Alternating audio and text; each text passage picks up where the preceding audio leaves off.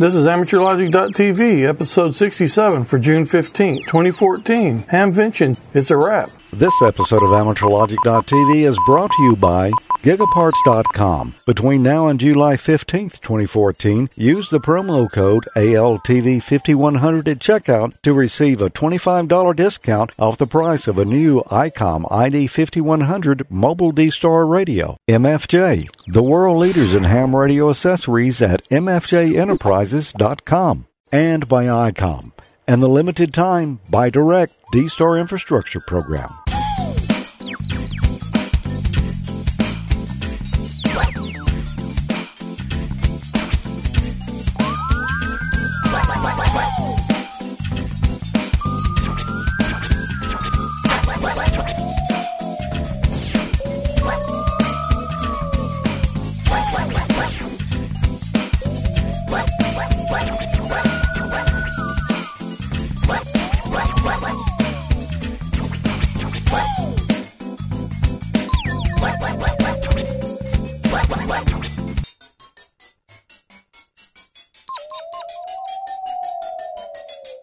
Hi, welcome to AmateurLogic.tv, episode 67. I'm your most excellent host, George. And I'm Tommy, back from our most excellent adventure. and to Dayton Hamvention 2014. Man, it was an excellent adventure, wasn't it? Oh man, it's always a great time to go Yeah. to that thing. You just still can't see it all. I mean, I think we do worse every year, don't we? It- yeah, we seem to get less and less. Of course, the weather didn't help this year. no, it, it rained uh, Friday and Saturday, and it was cold too. Yeah, it was kind of cold, and uh, actually, it hailed one morning. I It think did. that was uh, Saturday morning. So, yeah, I heard some people talking about it. I didn't see it, but I, I heard some Yeah. people talking about it. We only barely made it into the flea market. We went to the Mendelson's tent, and there I spent the uh, largest portion of my savings at uh, at Hamvention. There, Yeah. How much money did you spend? I spent five dollars on some banana connectors. Five dollars. I spent a dollar and sixty-one cents on some uh, various heat sinks. Yeah, you spent more than that though, didn't you? Didn't you buy something else? Yeah, I spent ten dollars on. Uh, what did I spend ten dollars on? Something else. Something besides hot dogs. Yeah. Uh, the food. Yeah, the food. I spent way more than that on food. Yeah, But uh, yeah, I got uh, something else for ten dollars. Oh, some batteries. That's right. Those batteries for my wireless yeah. uh, mic pack. Yeah, they were they were the smallest lead acids I had seen in that style before. Uh-huh. Yeah, they work good. I've got them all charged up. They work good for my microphone. Yeah, cool. Uh, we did go in together though and buy something else, the mother load, The mother load. We'll show you that. Grande. in a little bit here. Uh, but right now, we shot an intro while we were there, so let's take a look at it. Well, Tommy, we've arrived again. It's hard to believe it's been a year. It just seems like it was yesterday. It yeah, it does. It's a big crowd in here.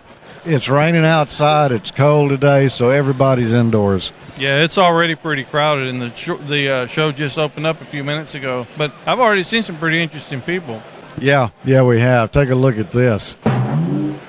Well, we got a lot to go see, so why don't we get after it? Yeah, let's do. Hey, before we get started, do you have a shopping list? I, I don't have much on my shopping list this year. I'm kind of embarrassed. I've got to work on it.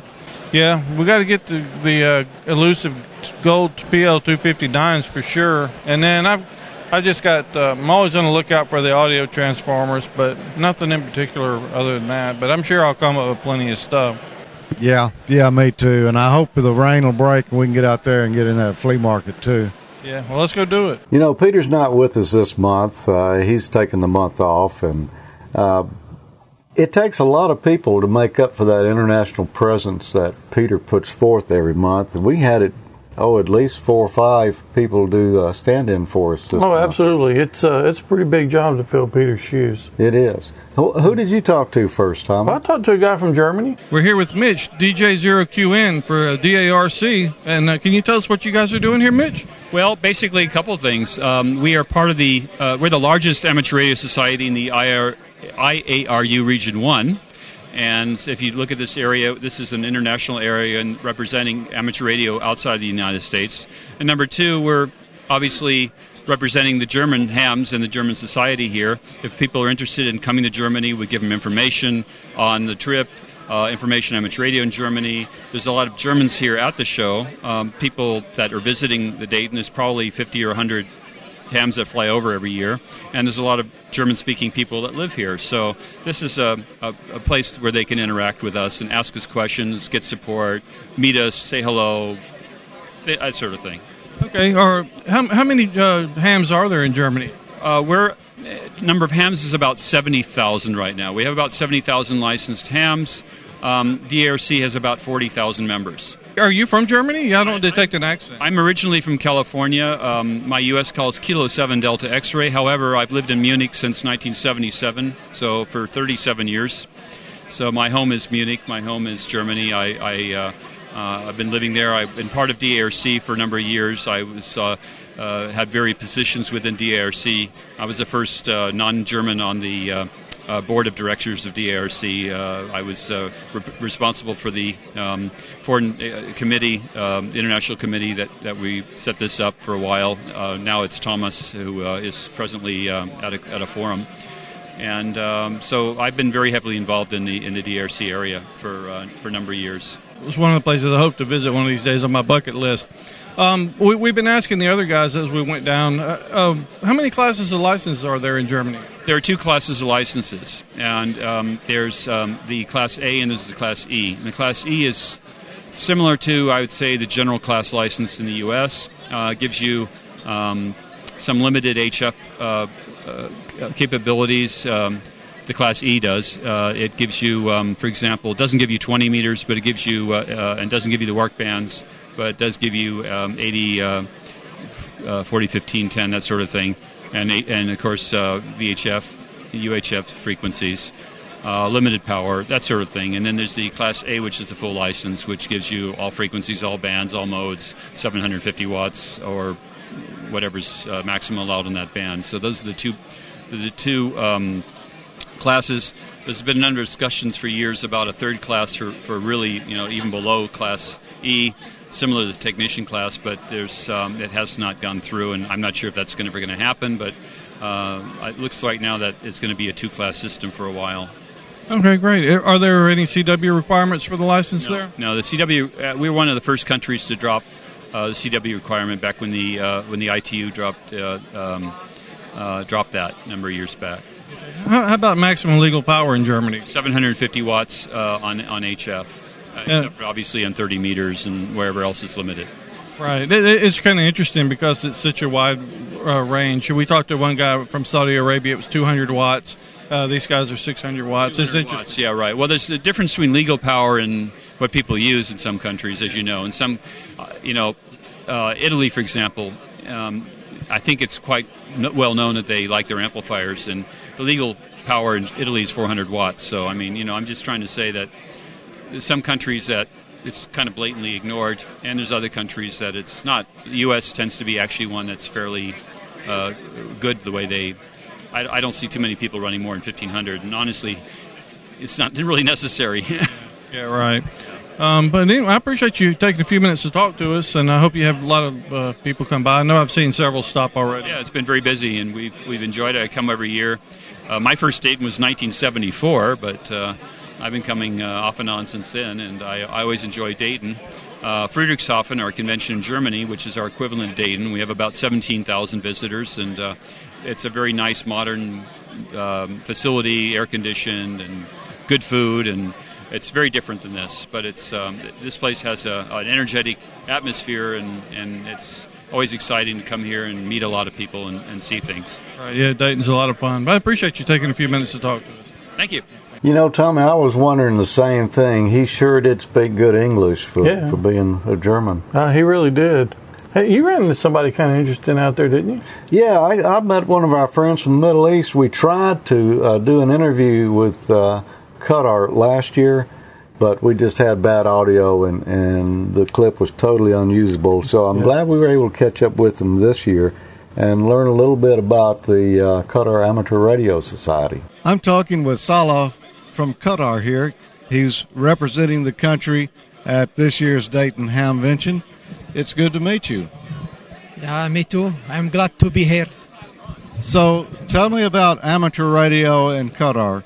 Is it is it big now? Yeah, and, uh, really, in uh, our society, it's come grow and grow. Now we have a lot of members, and uh, we try to do our best to be famous in the world. And uh, one of our activity to come here to Hampshire and Dayton. I I know we saw you here last year, and there were a lot of people in the booth. I guess your country, a lot of people try to try to make contact with you. Yeah, of course, there is a lot of people try to make uh, contact, and we happy. Uh, We we happy to do that, and really we, we, we got many cards and many cards, and we do our best to reply for everybody. That's it. Yeah. So, what would you say is your most distant contact? What is the farthest DX you have worked? For myself, yeah, there is some iota, some some uh, small island in the Pacific, and and also I catch some uh, some station with QRP power with CW. So I was very happy because I satisfied my equipment. It's working very good. What what kind of antennas do you use? Uh, myself only I, I, I use dipole uh, antenna. You know, this is the secret of our uh, hobby, of our amateur. You don't need to put uh, direction antenna and you push it with big power so you didn't do anything. But if you built your station step by step and by barefoot or QRP power, so you reach long distance, you will be, feel very happy. Do you use an amplifier? Never. Never, never, never. What what is the maximum power you can use in Qatar For myself or uh, as a law. As, as together, the whole country? Yeah, uh, our law it's uh, uh, allow us to use 600 watt. But really, mm, uh, uh, all of us or most uh, of us, we use barefoot power. Barefoot power because we try to make a good antenna, good wiring, good condition, and we try to go on air with good propagation, so we succeed. No need power or uh, long direction antenna or like that. What is your favorite band? Your favorite band to work? Uh, look, uh, I have many favorite, but I like this uh, hobby in amateur uh, uh, amateur uh, society, and uh, I try to work on air, as I told you, especially in CW. But always I try to work on the air with low power. Yeah, because as I told you, when you catch distant with low power, you will be happy. So that's it. And also, we do our best to learn the new ham. What's our hobby? It's uh, you have to be uh, uh, careful. You have to follow the instruction and the procedure because you are a face of your country. That's it. So we try to do our best, and really we get some succeed. Are you getting many new hams, new Ah, people many, coming? Many, many new hams. Yeah, yeah, yeah. Many new hams. You know, when we go on air, you got pileups. Anytime, anytime. So we try to catch as much as we can.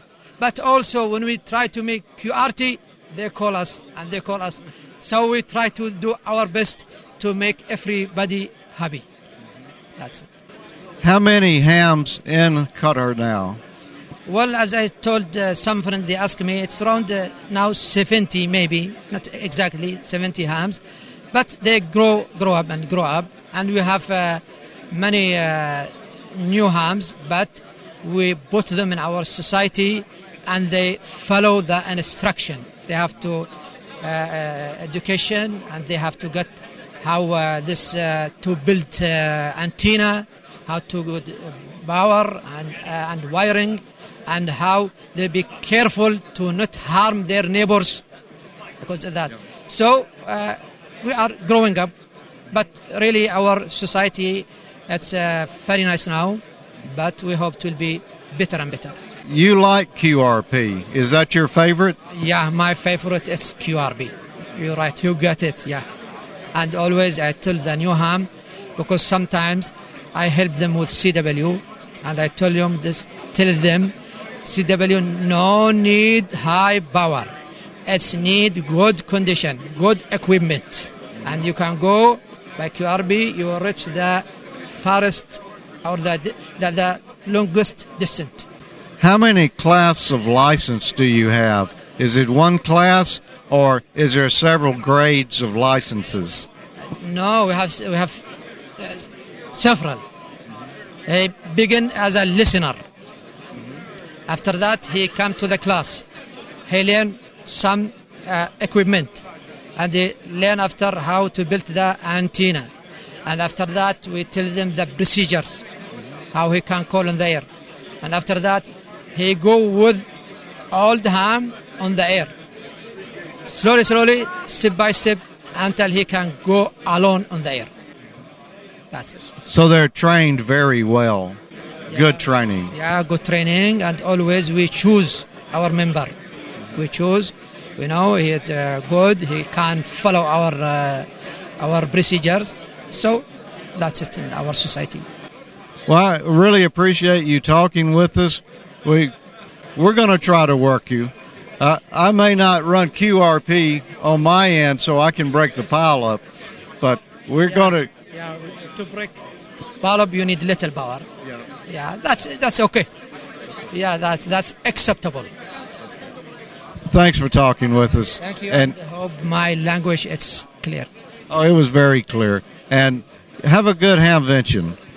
Thank you very much. Yeah, we are uh, happy here in uh, Dayton, Hamvention, and uh, also this nice place and nice people. Thank you very much. It was a great, great time though to, to visit with these guys from the other countries.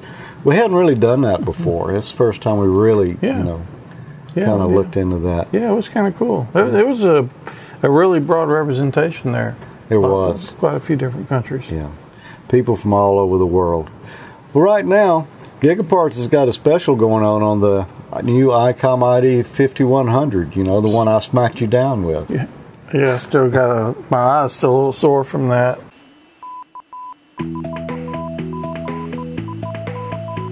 The new ID 5100 from ICOM. Right away, you'll notice the largest display of any mobile radio in the industry, giving it plenty of screen real estate for large fonts and crisp, easy to read icons.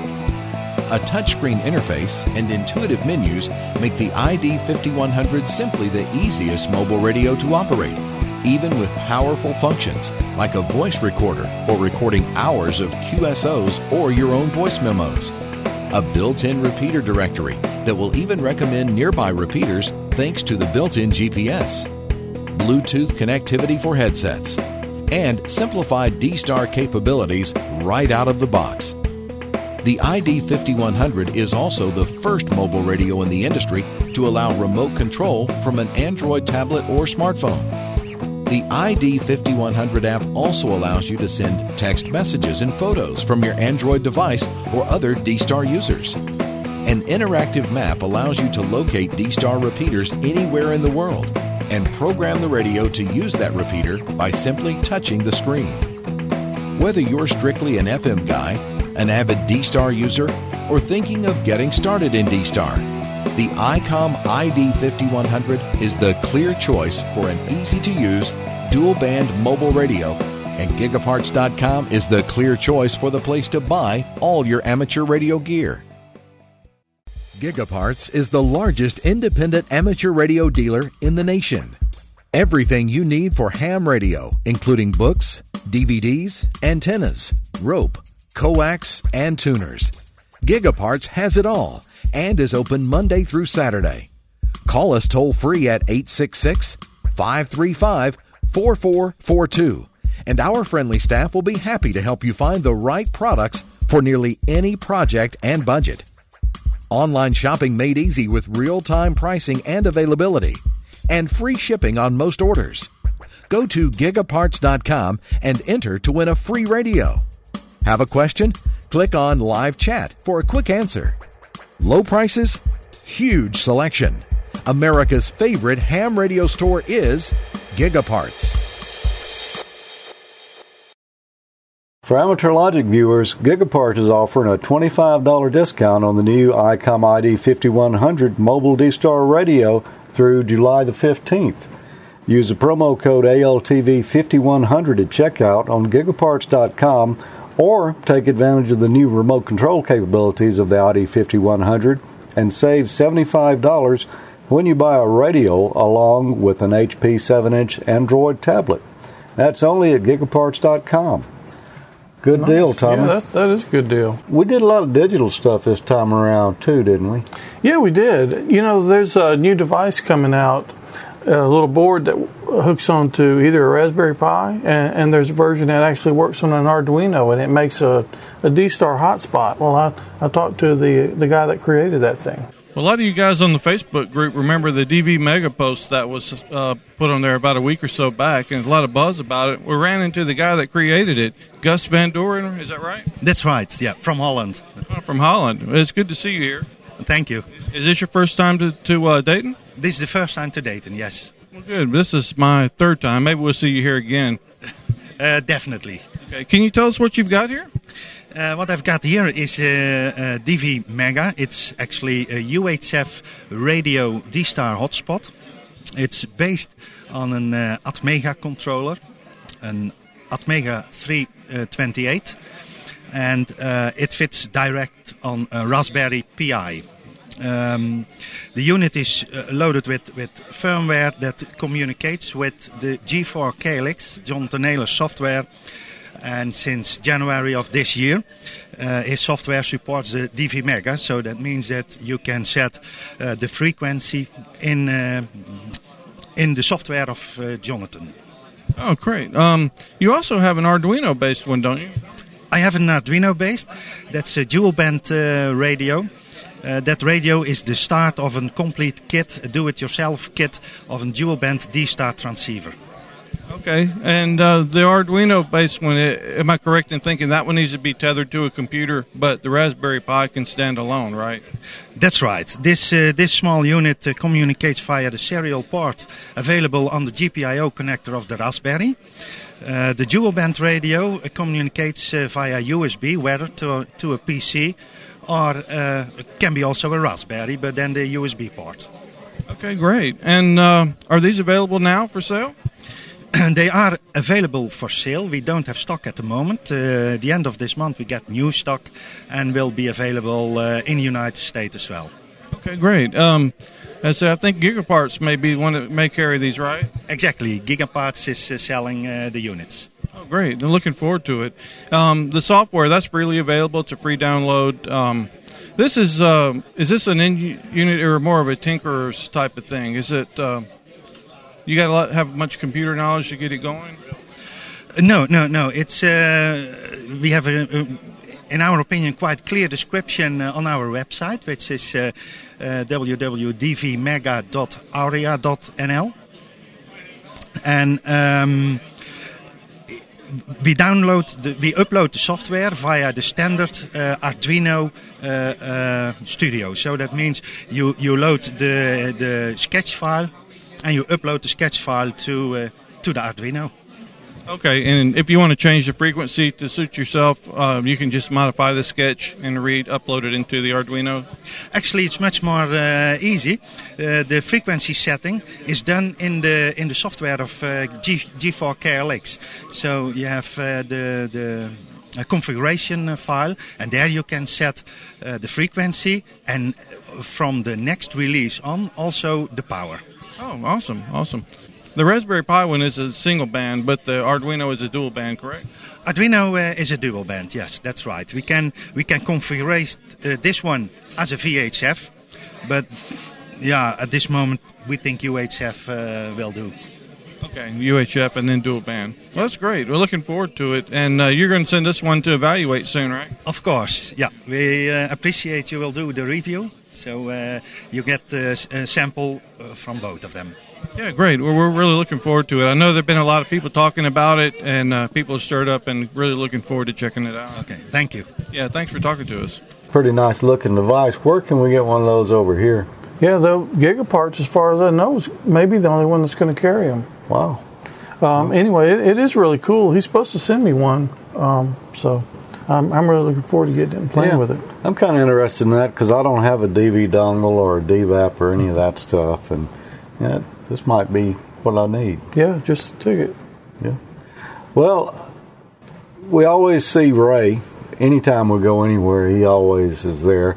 And ICOM really didn't have any new radios to show us. They put out some new ones this year, but we've already shown you all of them. So uh, rather than concentrate on that, they had some really slick looking antennas there for mobile operation. I mean, heavy Yeah. duty. Oh, yeah, that's that's serious gear right Yeah. there. Well, here's a man we ran into who needs no introduction. Hi, Ray. How you doing, George? And hello there, Tommy, and everybody out there. So, how has Hamvention been this year? It's been an incredible show. I'm glad you came by on Sunday instead of any other day because it's just been completely packed people in this booth. Uh, we've met a lot of people here this weekend who said they watched the SmackDown video on the ID 5100, and I, I believe we have a clear winner there, don't we? Yeah, I think you're two and oh. zero. That's yeah. That that's what I was thinking. So take that, Tommy. Um, what? Uh, so we've already talked about that the the 5100. If you haven't seen it, then uh, go to ICOM America's YouTube page and check out that great SmackDown between the ID 5100 and the IC 2820H. But you've got a couple other new things here at the show, don't you? Uh, yes, sir. We're actually showing some of our commercial product here uh, with the F8101. This particular version is not FCC certified yet, but uh, a slick little control microphone, what we call the command mic, and the black body. Uh, right now, it supports the United Nations ALE. They're working on making it to the U.S. government standard as well. But two antennas that support it. One uh, one of the real solid military grade antennas for the commercial frequencies, and then for the ham use, the AH740. Now this has the tuner and and all built in the base here. This is a relay switching type antenna tuner for the for the whip, and then this one is actually a moving coil on it. Now, the kit that we're showing here is the NVIS. There is a standard whip that comes with it, and the NVIS actually is sitting about uh, with the about a good eight feet away from us right now. So this would go on your front bumper of your Explorer, and that would uh, attach the magnetic base would attach to the roof at the back of it. Well, these certainly uh, heavy duty. That I mean, that looks almost like a rubber duck. There, I guess it's fairly flexible, although it, it's not a rubber duck.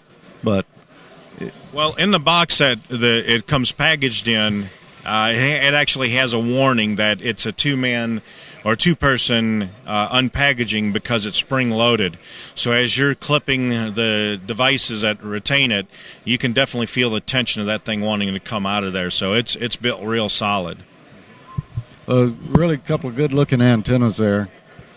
Wow, that thing is strong. Oh, it is, and and if Tommy ever gets out of line, you can really wrap him a good one with that thing. I may need this. There you go.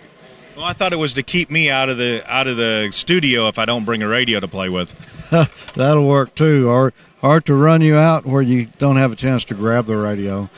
Well, Ray, we appreciate you talking to us. Anything else new that, that we want to mention before we go?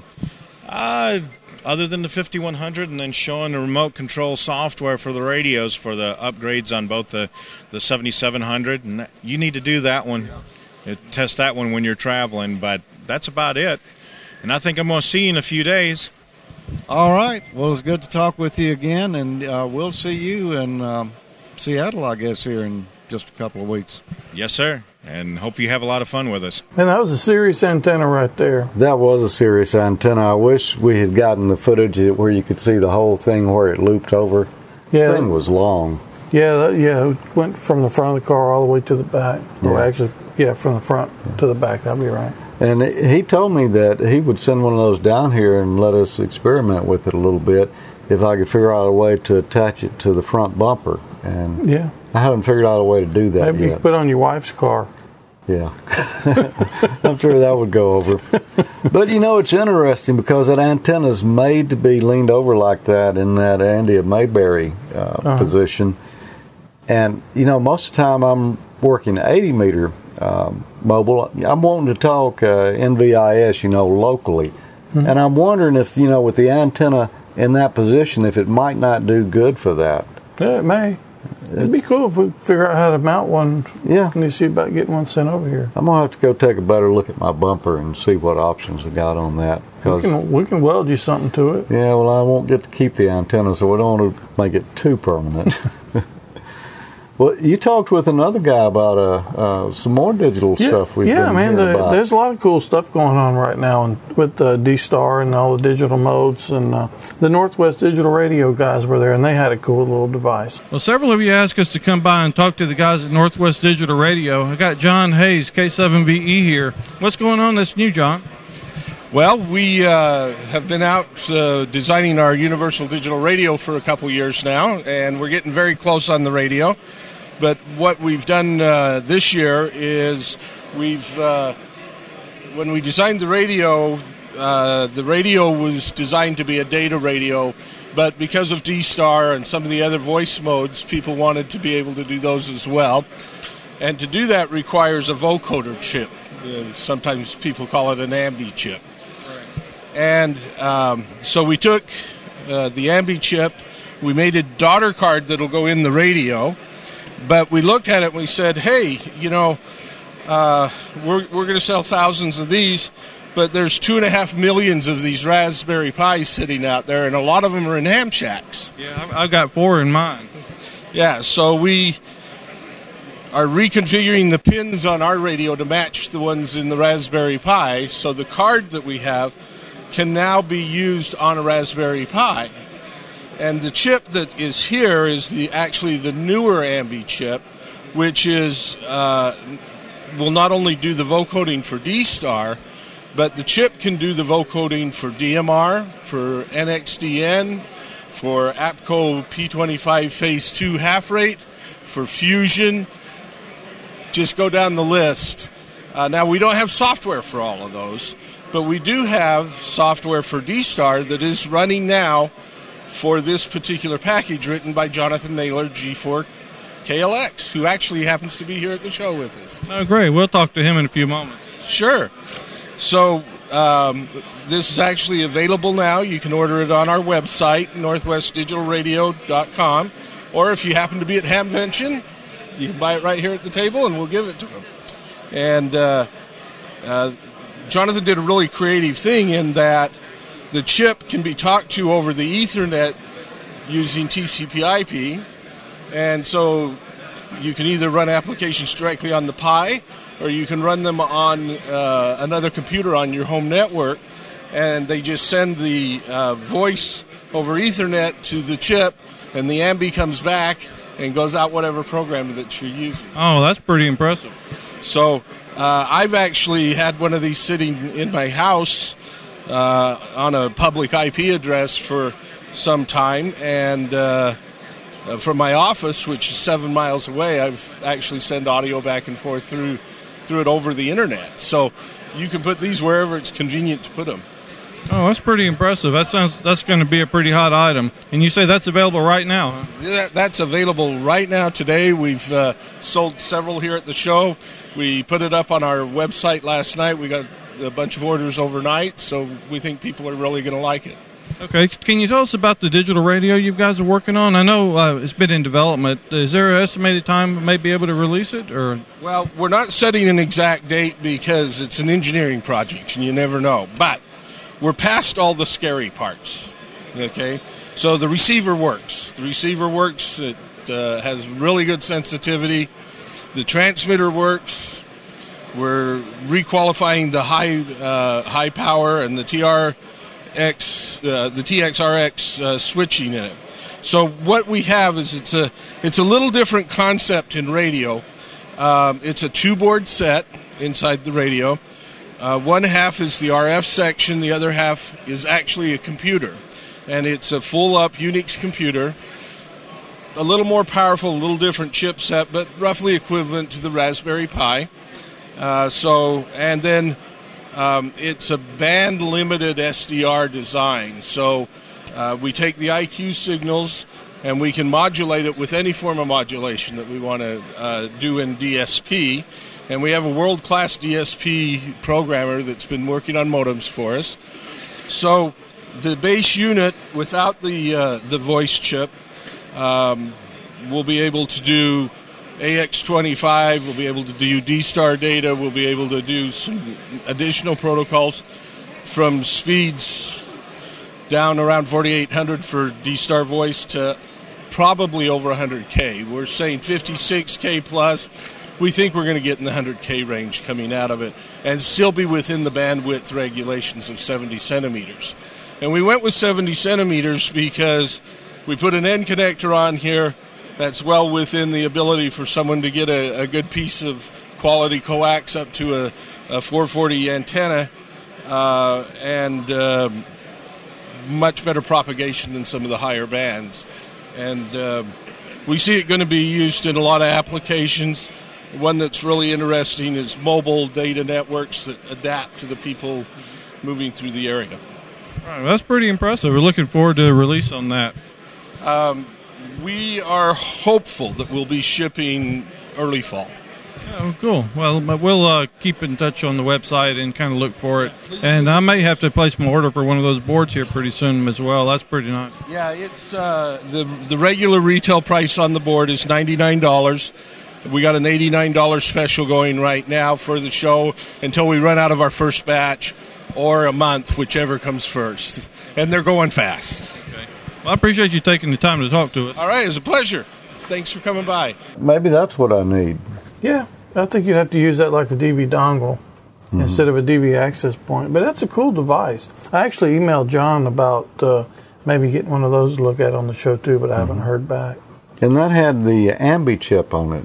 Yeah, uh, yeah, a variation of the same chip that they're using for D Star and everything. So it's kind of funny that uh, people kind of complained about that chip, but now a lot of a lot of places are adopting it, and and I'm cool with that because that makes it uh, yeah semi standardized.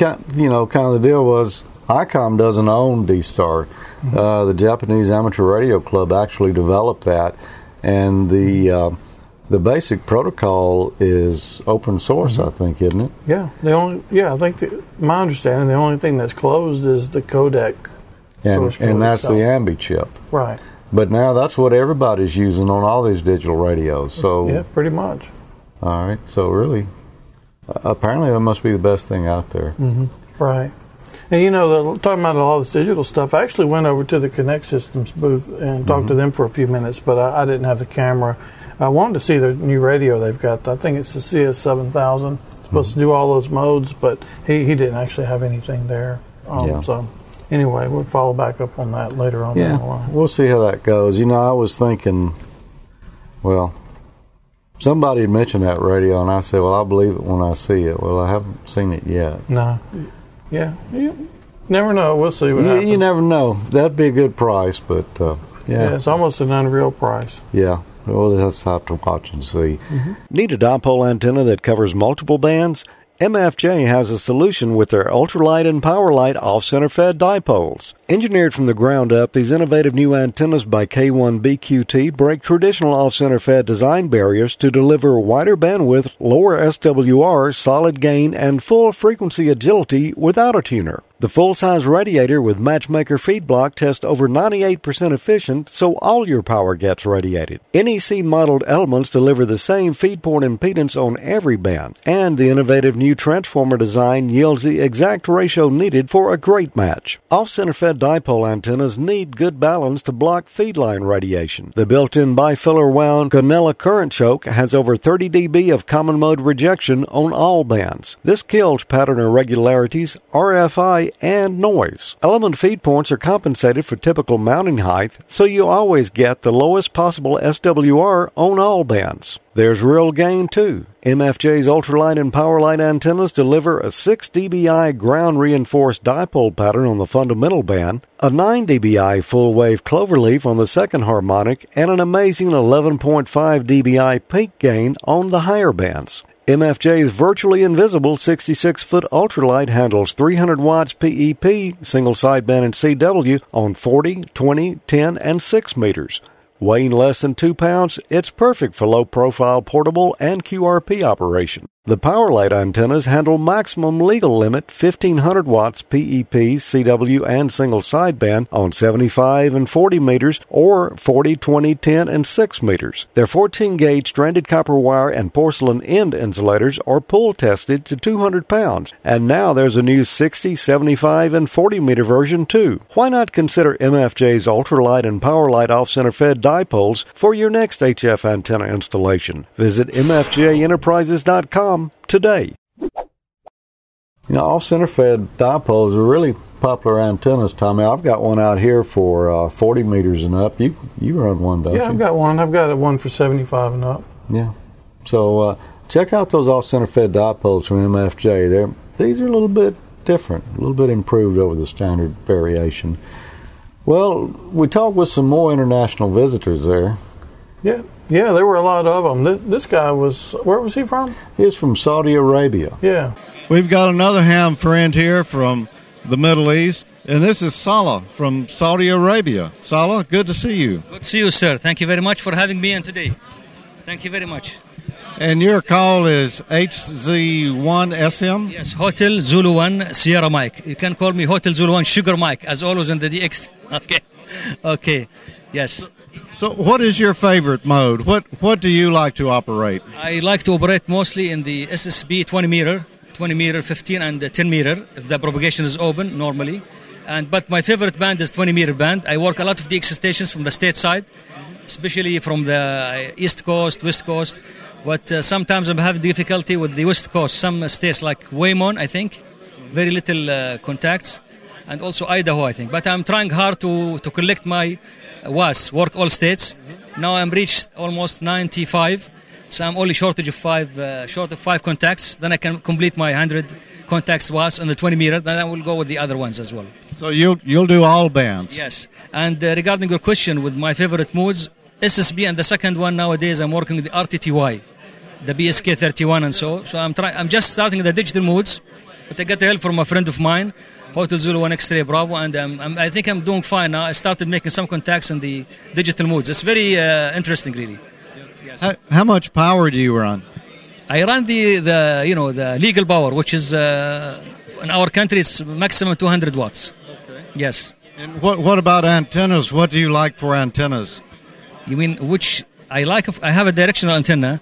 I have a Yagi antenna, which is seven element tri-bander I won't say the, the, the, the but it's uh, doing great job for me. It's not one of the fanciest antennas, but I'm planning to get a better one, which is uh, you know the SteppIR, the DB42 or the DB36. It's very great antenna, and whenever I do DX, I listen to the stations from all over the world. They get great big signals when they are using these antennas, the big ones like SteppIR and I think another JK and so on. So I'm, I'm looking forward having one like these antennas. It's it's a dream antenna. Yes. So how many how many hams are in Saudi Arabia now? Oh, uh, in Saudi Arabia we have so many hams because Saudi Arabia is very big. It's a very big country, and actually I, I don't count the number, but I think we have more than at least maybe now at least 500 or more maybe. It's not as much as US, but now we have a lot a lot of uh, hams coming to the hobby, and they are getting licensed because we the licensing started around 20, 2004 so we have a lot of hams coming to the hobby, and we are looking forward more hams as well coming to the hobby. So, how many class of license do you have? Is there one class or is there many classes? Okay, uh, we got class one and class two. Class two is the uh, you know only they are allowed to operate in the two meter band, 144 to 146 megahertz. For the class one, it is general class. Uh, we can operate you know the HF and VHF and and so on. Yeah, so I'm a class one. I can operate all the bands. Class 2, it is Hotel Zulu 2. This is the class 2. But Hotel, anything starting with number 1, this is uh, the class 1, the general class. And also we have 7 Zulu 1 as well. So if there is a, if you hear somebody in the air calling 7 Zulu 1 or Hotel Zulu 1, this is the general class. So when you get on the air, are there lots of pileups? Oh, a lot of pileups. Yes, I get a lot of pileups because they look, they would like to work uh, DX stations from Saudi Arabia, especially Saudi Arabia because it was a rare country. But now a lot of hams are coming, and uh, thank God that we have a lot of uh, our friends from uh, you know the hams. they are working DX stations. Many call signs are coming now to the air, and they are working DX as well. And they are also participating in the uh, DX, DX expeditions and also, uh, you know, like this work all Europe uh, DX expeditions. So our work, we are trying. I, I, I myself also participated in one of the DX expeditions. I think it was. Um, work all Europe, and there is one German expedition. I'm trying in the beginning, and and so I, I got some uh, success in that. But I'm looking forward, of course, more uh, activity. Yeah. It's because of limitation of time due to family and work. So whenever there is a time allows, you know, in the weekend or during vacations, I just utilize the time to go to the shack and, and enjoy and have fun. That's what it's all about. Yeah, it's ha- it's having fun and also meeting nice people like you from all over the world. I almost work all the all the world now, and I have friends from all over the world, from America, Europe, and so on.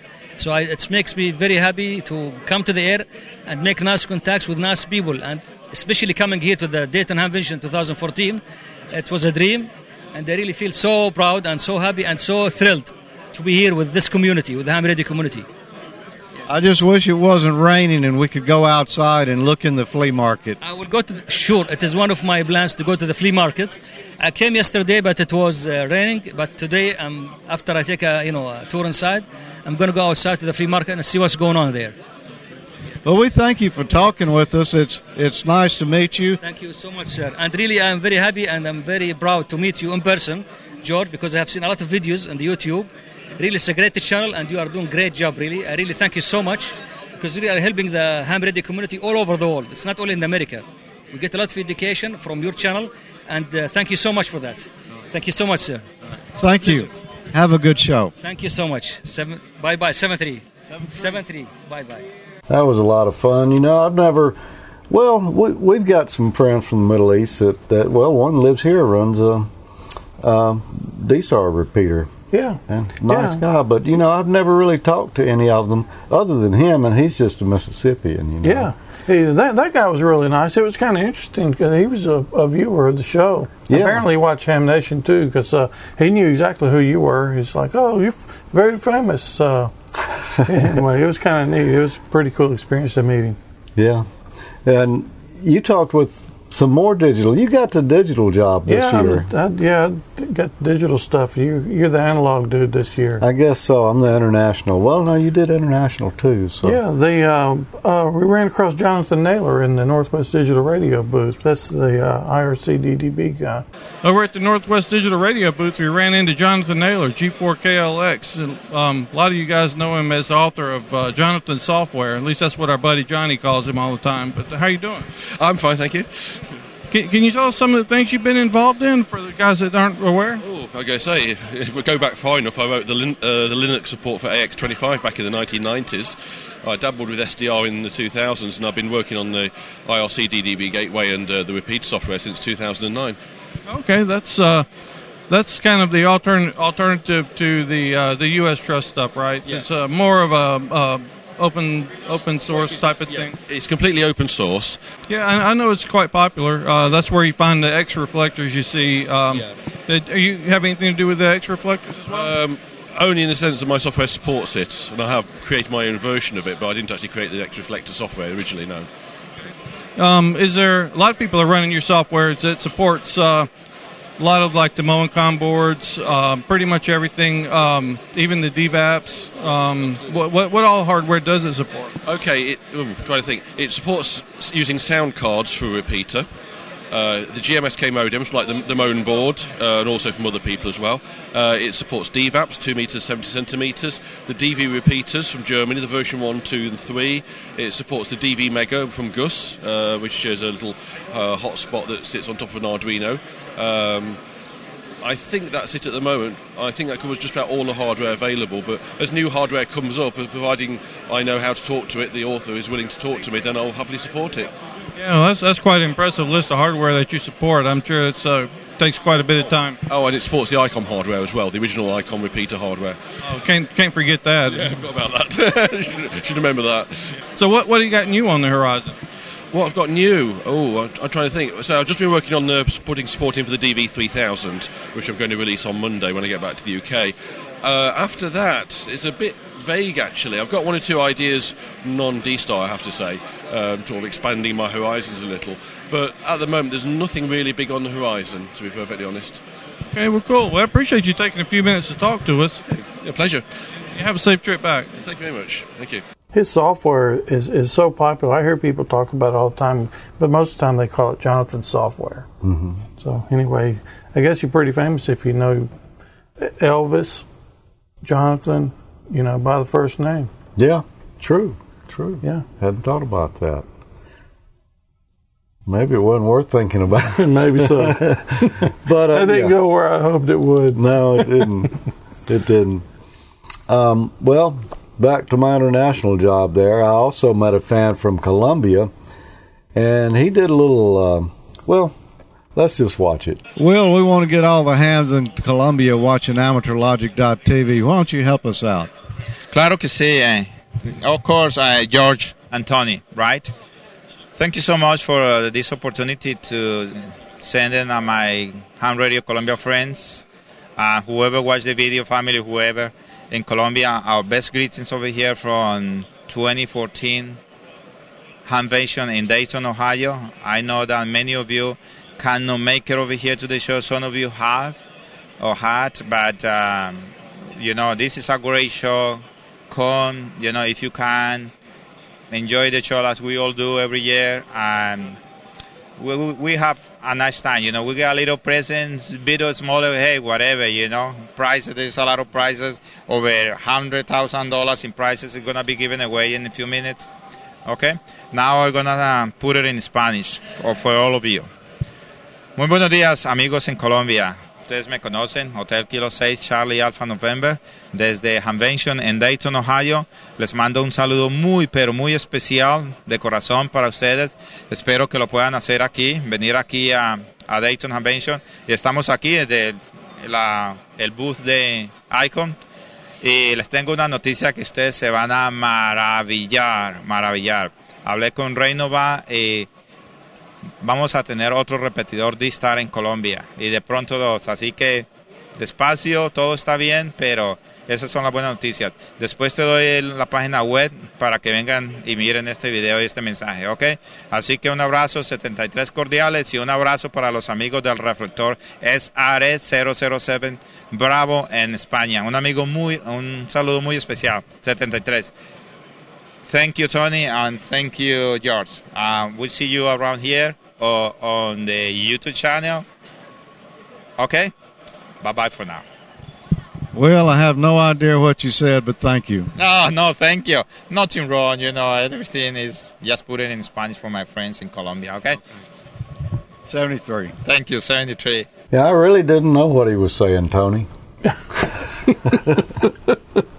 Yeah, just call me Tony. Yeah. Yeah, I'm not too sure what he said either. Yeah, the, some folks here in the uh, chat room said he said, "Where are the banos washrooms?" Yeah, could have been. Could have been. Uh, I didn't see if anybody else said anything. Uh, no, I don't think anybody else copied it. So, Yeah.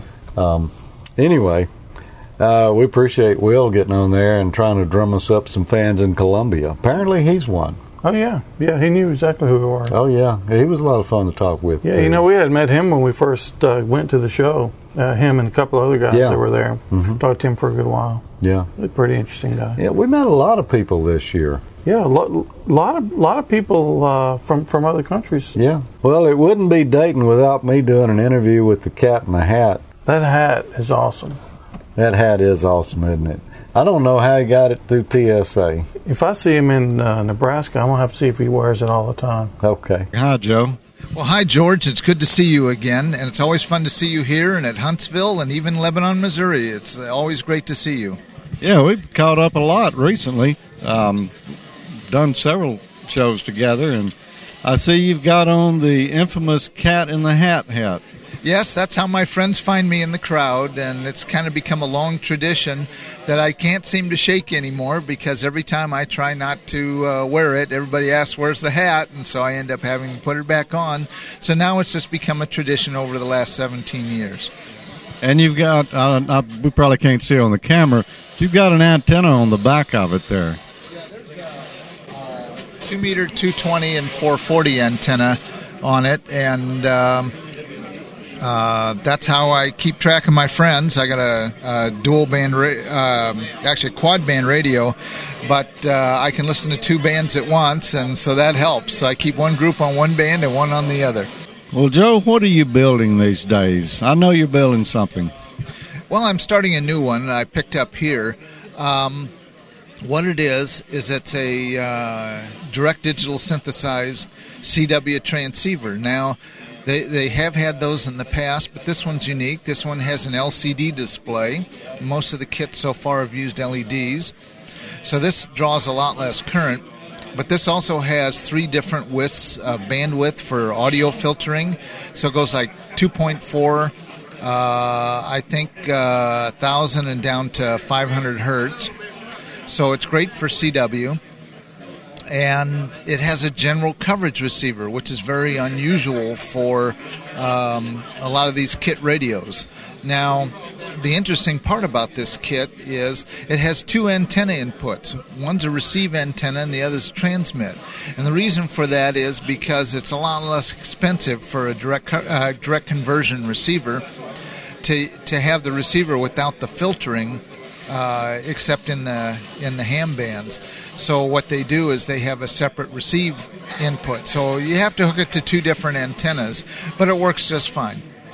And who makes that? Uh, that's Hendricks Kits, and I've seen the uh, um, intro versions of it, and I'm actually building the first one out in the field. Wow, they they always have a lot of good stuff. Uh, I don't know how many kits they even have. Well, what what else has been going on since we last caught up? Well, I'm still working on that uh, TAPR TNC1, which is really kind of a, a, look back at kits 30 years ago and uh, brings back memories of the, the wider ICs, the, uh, the uh, CPUs, and so forth of the time, and EPROMs and things like that that we don't use today. And so it's, it's a lot of fun and uh, slowly but surely we're going to make that TNC one work, and we'll put that on. I've done a special project uh, that I did for work actually. It's a test meter for uh, um, one of the people that works where I do. And he has an aversion to using a voltmeter, and so I made a box that has a light up LED meter, and all he does is he plugs in the wall warts for like uh, laptop power supplies and routers and modems and things like that. And he plugs it in and tells them the polarity and the voltage. Oh, that's pretty neat. So it's um, custom made, I guess. So you, you probably, I assume, just picked out the values that you knew he would would want to read, yeah, huh? All it uh, the voltmeter powers from the source, so the voltage being tested has to be over three volts. But if the voltage is over three volts, uh, it'll run the tester and goes up to like 30 volts. And so you can plug in just about any kind of laptop supply or router supply or anything. And I have several different size power jacks on this thing. So all he does is plug it into the one that fits, and it tells him if it's working. That looks pretty nice, Joe. What is this? Uh, this is a project that we did at the Four Days in May uh, Kit Buildathon. Uh, it's produced by Rex, uh, W1REX of QRPME, and his webpage is www.qrpme.com. And this is it, like I said, a unique kit. He will sell those on the web as well. It's got an LED, it's got an input for a uh, PS2 type computer keyboard. Uh, it runs on 5 volts. It's kind of an interesting thing. What it does is it's a beacon but it's a very localized beacon for 75 meters. And so it, it transmits a pre programmed uh, message that you can program using a computer keyboard on this processor. And then it will make the light flash, and then with a different jumper here, it'll turn on the RF oscillator and it's got kind of a loaded loop on the circuit board, so you can use it to check your receivers and and stuff like that. So it's kind of a localized uh, uh, beacon, and on the back are um, two little places to put coin cells if you don't want to run it on double A's. You can put um, your lithium ion coin cell on there and power it that way. So the light will flash Morse code at the same time as it's transmitting the signal if you have the RF on. So it was designed to teach different construction techniques. We have the kind of uh, dead bug type thing. Uh, we have surface mount. We have through hole components. We have plugs and jacks, LEDs. So it was designed to allow the builder to try all these different modes of construction in one project. I guess that would be like the modern hybrid. It's got through hole components and surface mounts. Right, and it also has a proto area in the middle. These are just pads, and you can use this to put your own circuit components in there to maybe amplify the RF output of this and hook it to a small antenna and make it a, a QRP beacon. Very neat. Nice looking little kit, too. And um, so this is USB? No, this is. Oh, I couldn't PS2. see. PS2. So you can hook an old computer keyboard to it. Oh, just and it'll read directly Right. from the keyboard. It reads the keyboard, and you type in your message, and it tells you in Morse code when it's ready. Very cool. Well, what's what's next? What are you gonna gonna be doing coming up in the future here? Well, we've got a couple of small receiver kits that uh, I'm bringing home with me that we'll be working on, and uh, uh, a few other projects. There's a surface mount, all surface mount, uh, 40 meter uh, CW receiver kit that we're working on, and uh, there's some mod kits that I'm working on and evaluating. Uh, one of them changes the lights in your TS2000 so that you can uh, change it from the standard yellow to blue LEDs. Seems to look a lot nicer. And there's a kit that w- you can put in a high gain antenna rotor box and change out the incandescent bulb for LEDs that run along the whole top so it lights up the meter with LEDs so that the heat of the, the old incandescent bulb doesn't melt the uh, plastic top anymore. Uh, and the meter looks a lot nicer with the LED light. Yeah, they do. I, you know, a lot of people are, well, and I do that myself, particularly on mobile rigs when the grain of wheat bulbs blow. I just go back with clear LEDs in them, and and and it's done. I don't ever have to worry about that again. Yeah, I got one of those ICOM uh, six meter sideband portables, and I think it's I can't remember the number on that. I think it was like a 501 or 551 or something like that. But it was a over the shoulder with a big whip antenna six meter radio, and it's got a VFO and everything. And the little grain of wheat bulb burned out in that, so I replaced it with a white LED, and so now it draws less than a tenth the current that the other bulb did, and I can leave it on while I'm operating as opposed to just putting it on briefly. Yeah, I have a, um, a an old Kenwood Cool Blue rig, the TMV7, that had the infamous blue LED background with blue digits, and near impossible to read. And I went in and replaced it with clear LEDs, made it much much easier to see. But uh, yeah, technology just just keeps moving on. There's always something new out there, and we can take some of that stuff and, and use it with our old gear. Yeah, you bet. In fact, I try to teach uh, techniques for this kind of thing. Um, course, every month you'll you'll see my uh, column in CQ, and now I'm uh, the author of the at least the main author of the uh, construction techniques chapter in the ARRL handbook. So if you have one of the new 2014 Centennial edition or the next one that comes out 2015 you'll have content that i put in there and we're expanding what we're doing in that chapter and getting rid of some of the old stuff and uh, updating it and it's very interesting and i've i've gotten a lot of uh, good comments and i was surprised how many people read read that book and get one every year it's a wonderful resource and so i highly recommend the ARRL handbook And I need to get a new one myself. I know you and I talked about this last time we were together that you were doing that now. I have a 2013, so I need to upgrade then so I can get these new tips. You bet, and uh, well worth it. Uh, I think that that's one of the uh, greatest resources for people who like to homebrew or build kits. Definitely is. I've been buying those uh, handbooks since way before I was a ham, even. You know, I've got them, oh, at least 15 years before I ever became a ham. And it's just so much good stuff in there. Well, wh- where are you headed next, Joe? What's the next show? The next show for me is Friedrichshafen. I'm going to the uh, Europe's largest amateur radio convention, And to be honest, I have not been overseas in 43 years, so this is going to be quite an experience. I'll be mostly in the DARA booth. Uh, Dayton Amateur Radio Association is bringing me along to uh, promote coming to Dayton. Several people have said, wear the hat. In fact, I talked to the DARC people from uh, Germany who put it on. And they said, oh, definitely wear the hat, and you'll get lots of people come and talk to you about coming to Dayton.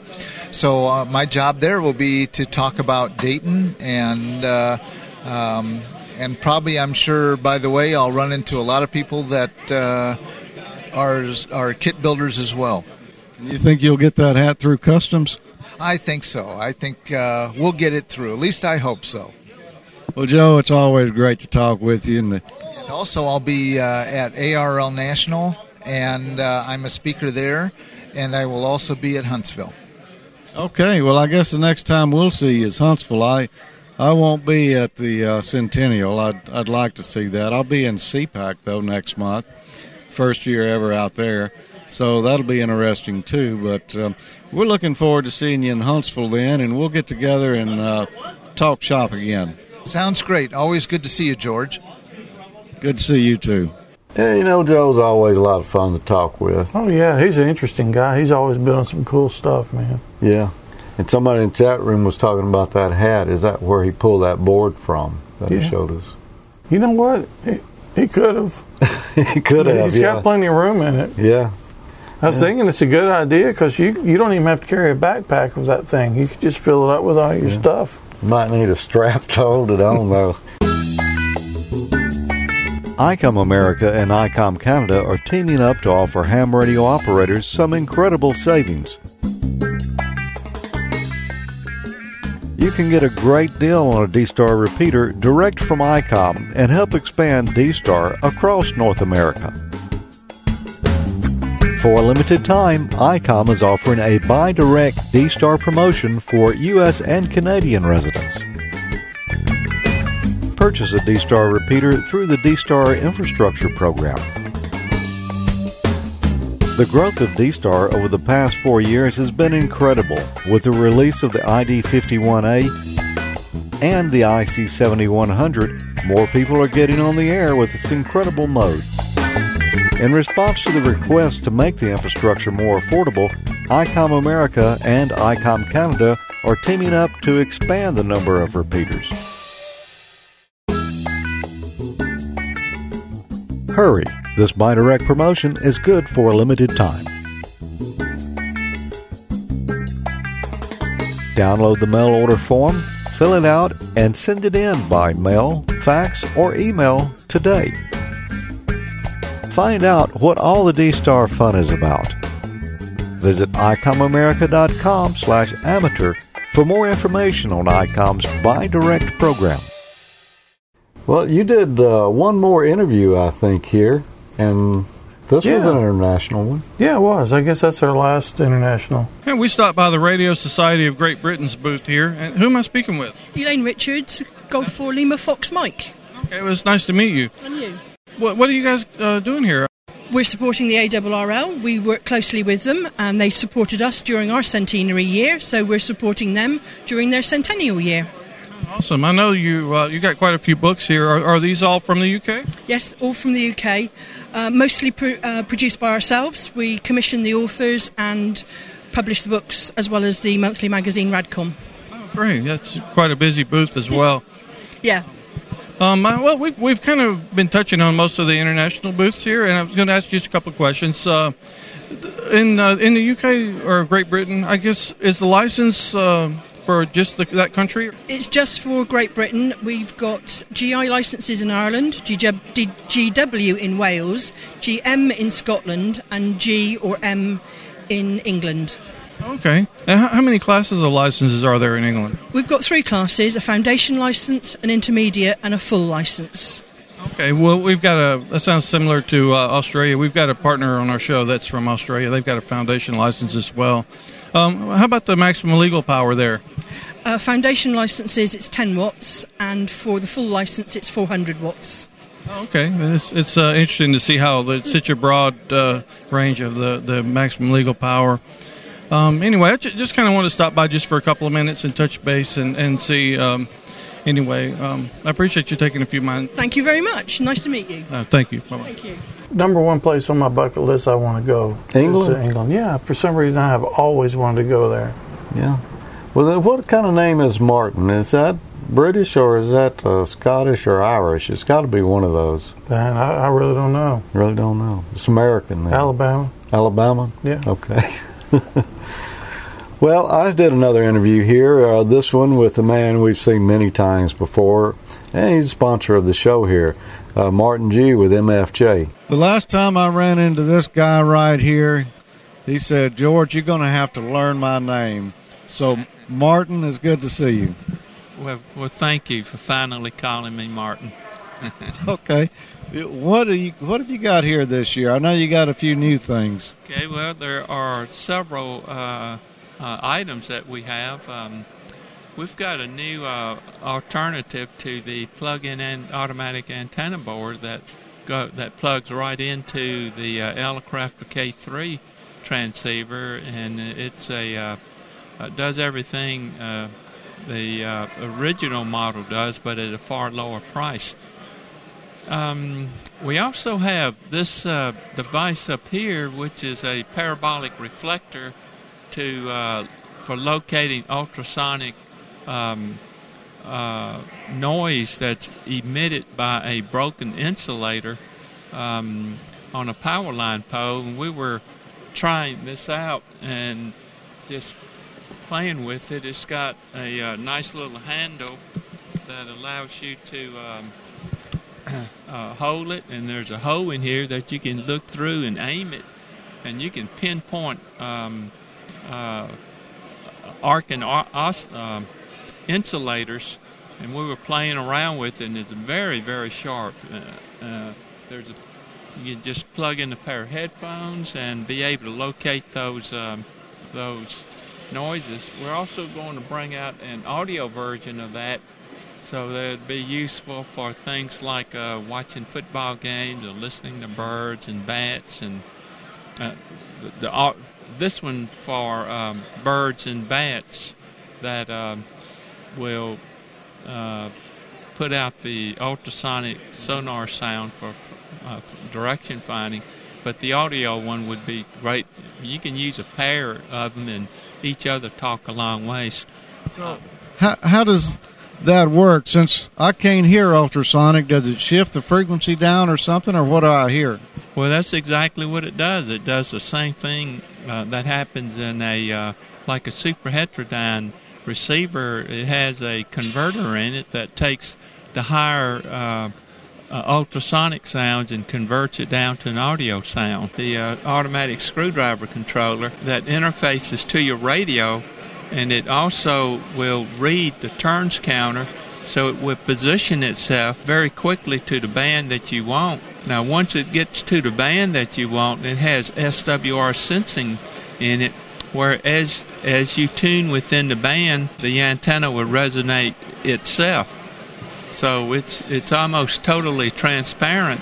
You don't even know that you have a controller for it. All you know is that the SWR is always low. So you're just just talking and and uh, there's another version with memory that will make it even faster. I don't know if you've seen this new uh, inexpensive 80 through 6 meter uh, antenna. For $149, you can operate all of those bands without a um, uh, an antenna tuner. Uh, it's a fiberglass pole with a uh, radiator that goes up uh, up to uh, 33 feet and uh, makes a nice nice little antenna. Some pipe to pipe mass mount that makes it easy for you to um, just make any configuration of pipes together that you want either side by side and parallel, or you can even mount those at right angles. And you can see the uh, machine pieces, how strong those are. Um, now, right below there, if you look, is a tilt over base mount, and you can just unloosen that bolt, and that entire vertical can be tilted down for you to work on. and then when you finish working on it, tilt it back up and pass one screw through it. Uh, so it makes it just so much so convenient to uh, um, to to work on your vertical antenna. And one guy could raise that antenna by himself using that. He sure can. We've got a uh, a brand new amplifier that we're uh, introducing here at Dayton. It's a HF amplifier, full 1200 watts of power that covers 160 meters all the way up through uh, six meters, and it's got all the computer control interfaces to read uh, uh, data from the radios, and um, um, uh, has 10 meters built into it. Um, it's got variable speed fans and very quiet amplifier, so um, uh, during periods uh, when you're uh, not at full power, it'll reduce the uh, fan speed and reduce the noise. And it's got a nice little uh, way uh, LED indicators to show which band you're on, and um, it also has provisions for remote control. Um, from your radio, so you can switch bands on your radio, and um, uh, um, uh, and and the band is automatically switch uh, from the amplifier. Now, now you said it had ten meters in it, and I know most amplifiers they don't. You have to go do something to make it work on ten meters, but you don't on this one. Well, you're, and, and I'm glad you brought that point out. Uh, when you switch it, uh, 10 meter is already already installed and uh, to operate uh, most of the other amplifiers because of FCC uh, rules and regulations. You can't have 10 meters in it uh, unless it's uh, you plug in a, a filter board by the user. but this amplifier has got frequency sensing in it, where if a citizen band banner want to try to use it on CB, it won't allow them to do it because it senses that frequency and just turns off the amplifier. So it's a, um, it's a, uh, it fully complies with all FCC regulations. Well, kind of like Mr. Jue was saying, we have the, the fans are variable speed. They monitor the temperature of your finals and stuff. So if you're, let's say you're running continuous mode like RTTY or slow scan or something, and you run it at high enough power that the PA starts to heat up, then instead of this thing just cutting off and completely cutting you off the air, it starts reducing the bias and turns the fans up, so it slowly turns your power down a little bit to maintain cooling. That way, you're never completely lose your amplification. It just reduces the power and continues to let you to operate. And um, also, we we done away with all of our other designs. We done away with the LEDs extruding through the front panel, and now we just have a nice slick front panel with backlit indicators and things and we have the ALC circuit so you can control your power of your radio from the front of the amplifier. And of course, we have the uh, always the true peak reading watt meter circuits built into it. It'll read your full true voice peak power when you're operating sideband, and gives you constantly monitoring of your plate current, your of the amplifier and the power supply. And it also has a SWR circuit to allow you to run uh, two to one SWR at full power. And what it does, it monitors reflected power. So when it gets to a certain level of reflected power, it goes into standby. So this will give you the opportunity, if your antenna is a little bit high on SWR, you can run it at reduced power to go into a higher SWR operation. This is a HF compact beam, which is a lot smaller than any other five element beam that's on the market. Uh, any other five element beam would be extremely large compared to this one. It's lightweight, about 26 pounds, and uh, has capacitance hats on the end to uh, shorten the elements on it. Uh, that's pretty much it. It's, it's, a very small footprint, very small turning radius, and gets you all five bands. And it'll give you some gain. Yeah, it gives you gain on 10, 15, and 20, and unity gain on 12 and 17. Cool. That that is tremendously small for an HF beam. Yes, it is. I know you've got a lot more new things in here than we've got time to look at today, but I appreciate you spending the time with us. You did to to get a look at some of these, and maybe we'll get over to Starkville one day here soon and do a little visiting. Well, that'd be very nice. I pr- appreciate you talking to us today. Thanks, Martin. Okay, thank you, George. Well, we got one more interview here, and this is with David Crawford, who is the chairman of the awards committee for Dayton Hamvention. We met him last year. Yeah. And he said I'd got him back into building kits and soldering and stuff like that. And, and so it was nice to run across him again. And, and we just chatted for a few minutes, but this was toward the end of Hamvention, and here's what David had to say. Well, we ran into David Crawford here, KF4 KWW. David, good to see you again. Good to see you, George. We saw you last year during uh, all the awards and everything. Yes, it was. It was a pleasure honoring you.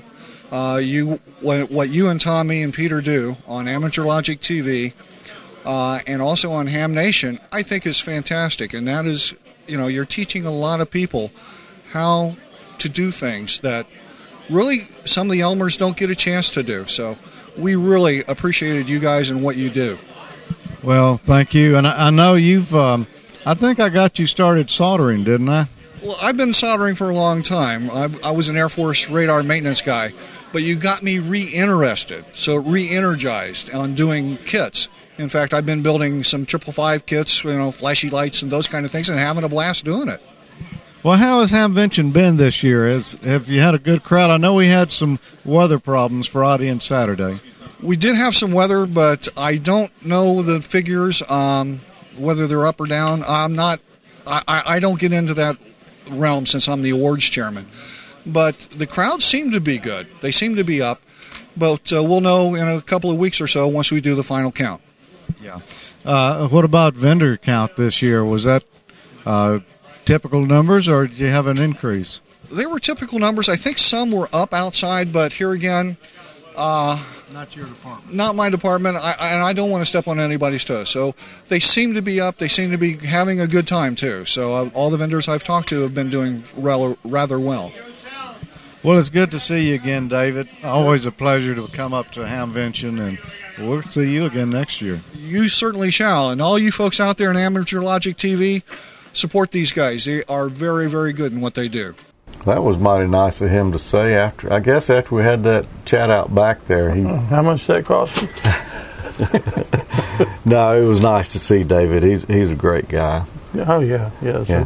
You know, everybody that, that works there at Hamvention is, are really great people, and they put in a lot of time and effort to make that uh, convention happen every year. And they're volunteers. You know, they don't get paid to do that. Yeah, you know that that whole club that puts that thing on. It it's very impressive how, how organized it is Mm-hmm. and everything. And I, I don't know of another club that that goes to that scale. You know, to put anything on. Yeah, it's, it's amazing. There may be now because we haven't been to all the Hamfests yet. Yeah. But Well, I just said I don't know of 'em. Yeah, yeah. They, they certainly do a great job every year. Yeah, you know, absolutely. Year after year. This year, I would say the only downside was just that you know it was rainy and Mhm. cold on Friday and Saturday. Yeah. But other than that, you know, great event. Uh, a lot of good people there. Yeah, that, that's certainly not anything they could have controlled either. No, no, no, they couldn't control that, and and that just happens sometimes. But uh, next year, Tommy, I'm going to hit that flea market. I know I keep saying that every year, but Yeah, sure next you year, are. man, next yeah, year, That's going to be your year, right? that's going to be the year. Yeah. Well, here's the best prize here that we brought back from Hamvention. The That's mother it. load. Look at the bag of those bad boys right there. Yep. That's a dozen Here. of golden colored sound- they even sound good. They, they do sound good. Yeah. Yeah. Got that jingle to them. Mhm. Now we're not going to waste these. No, Tommy. you, you, I know you already have one, and you still haven't made that nose ring.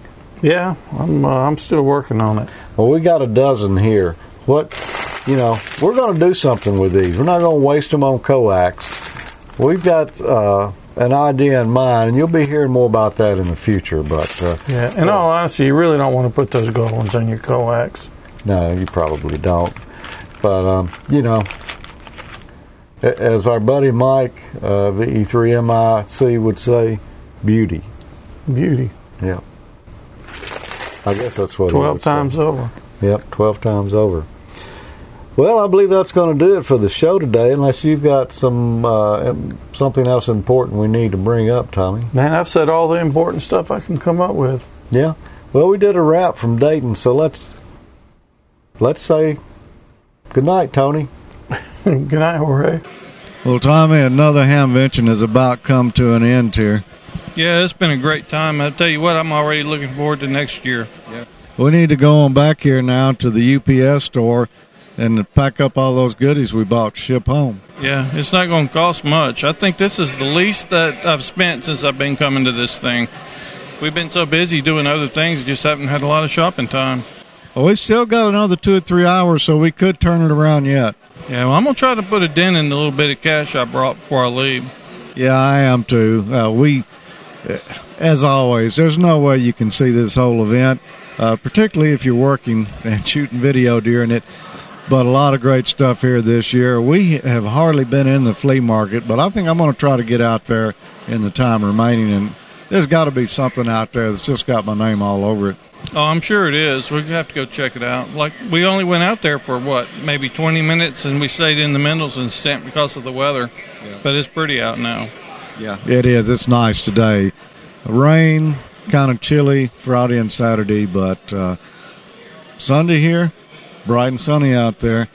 Well, any final uh, words of wisdom from the show here, Tommy? Did we learn anything that that's really going to make a difference in our lives and the lives of our viewers this year, or am I just shooting a bunch of BS here? Well, as far as words of wisdom, I usually don't have too many of those even when I'm at home, and I didn't find any here, so I guess I have no words of wisdom to spread. But I hope you guys enjoyed the uh, video that we got, and looking forward to next year already. Maybe we can just spread a little Vegemite when we get back. Yeah, that'll work. 73 from Dayton. Yep. 73.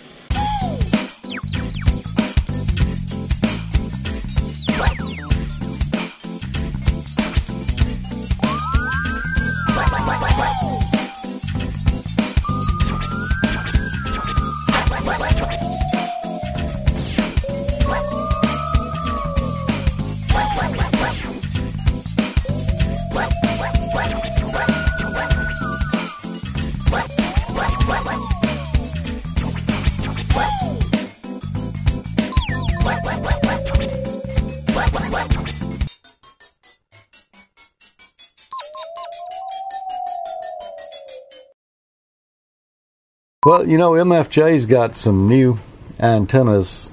No, that's not what I needed to say. but they do. They do have some new ones. And this year, well. Really? Yeah. it's kind of hard to argue with that. I know. This is my real ID, but the uh, the country requires me to use one of the regular driver's license. But this is the one that I uh, got from my where I'm from. There, okay.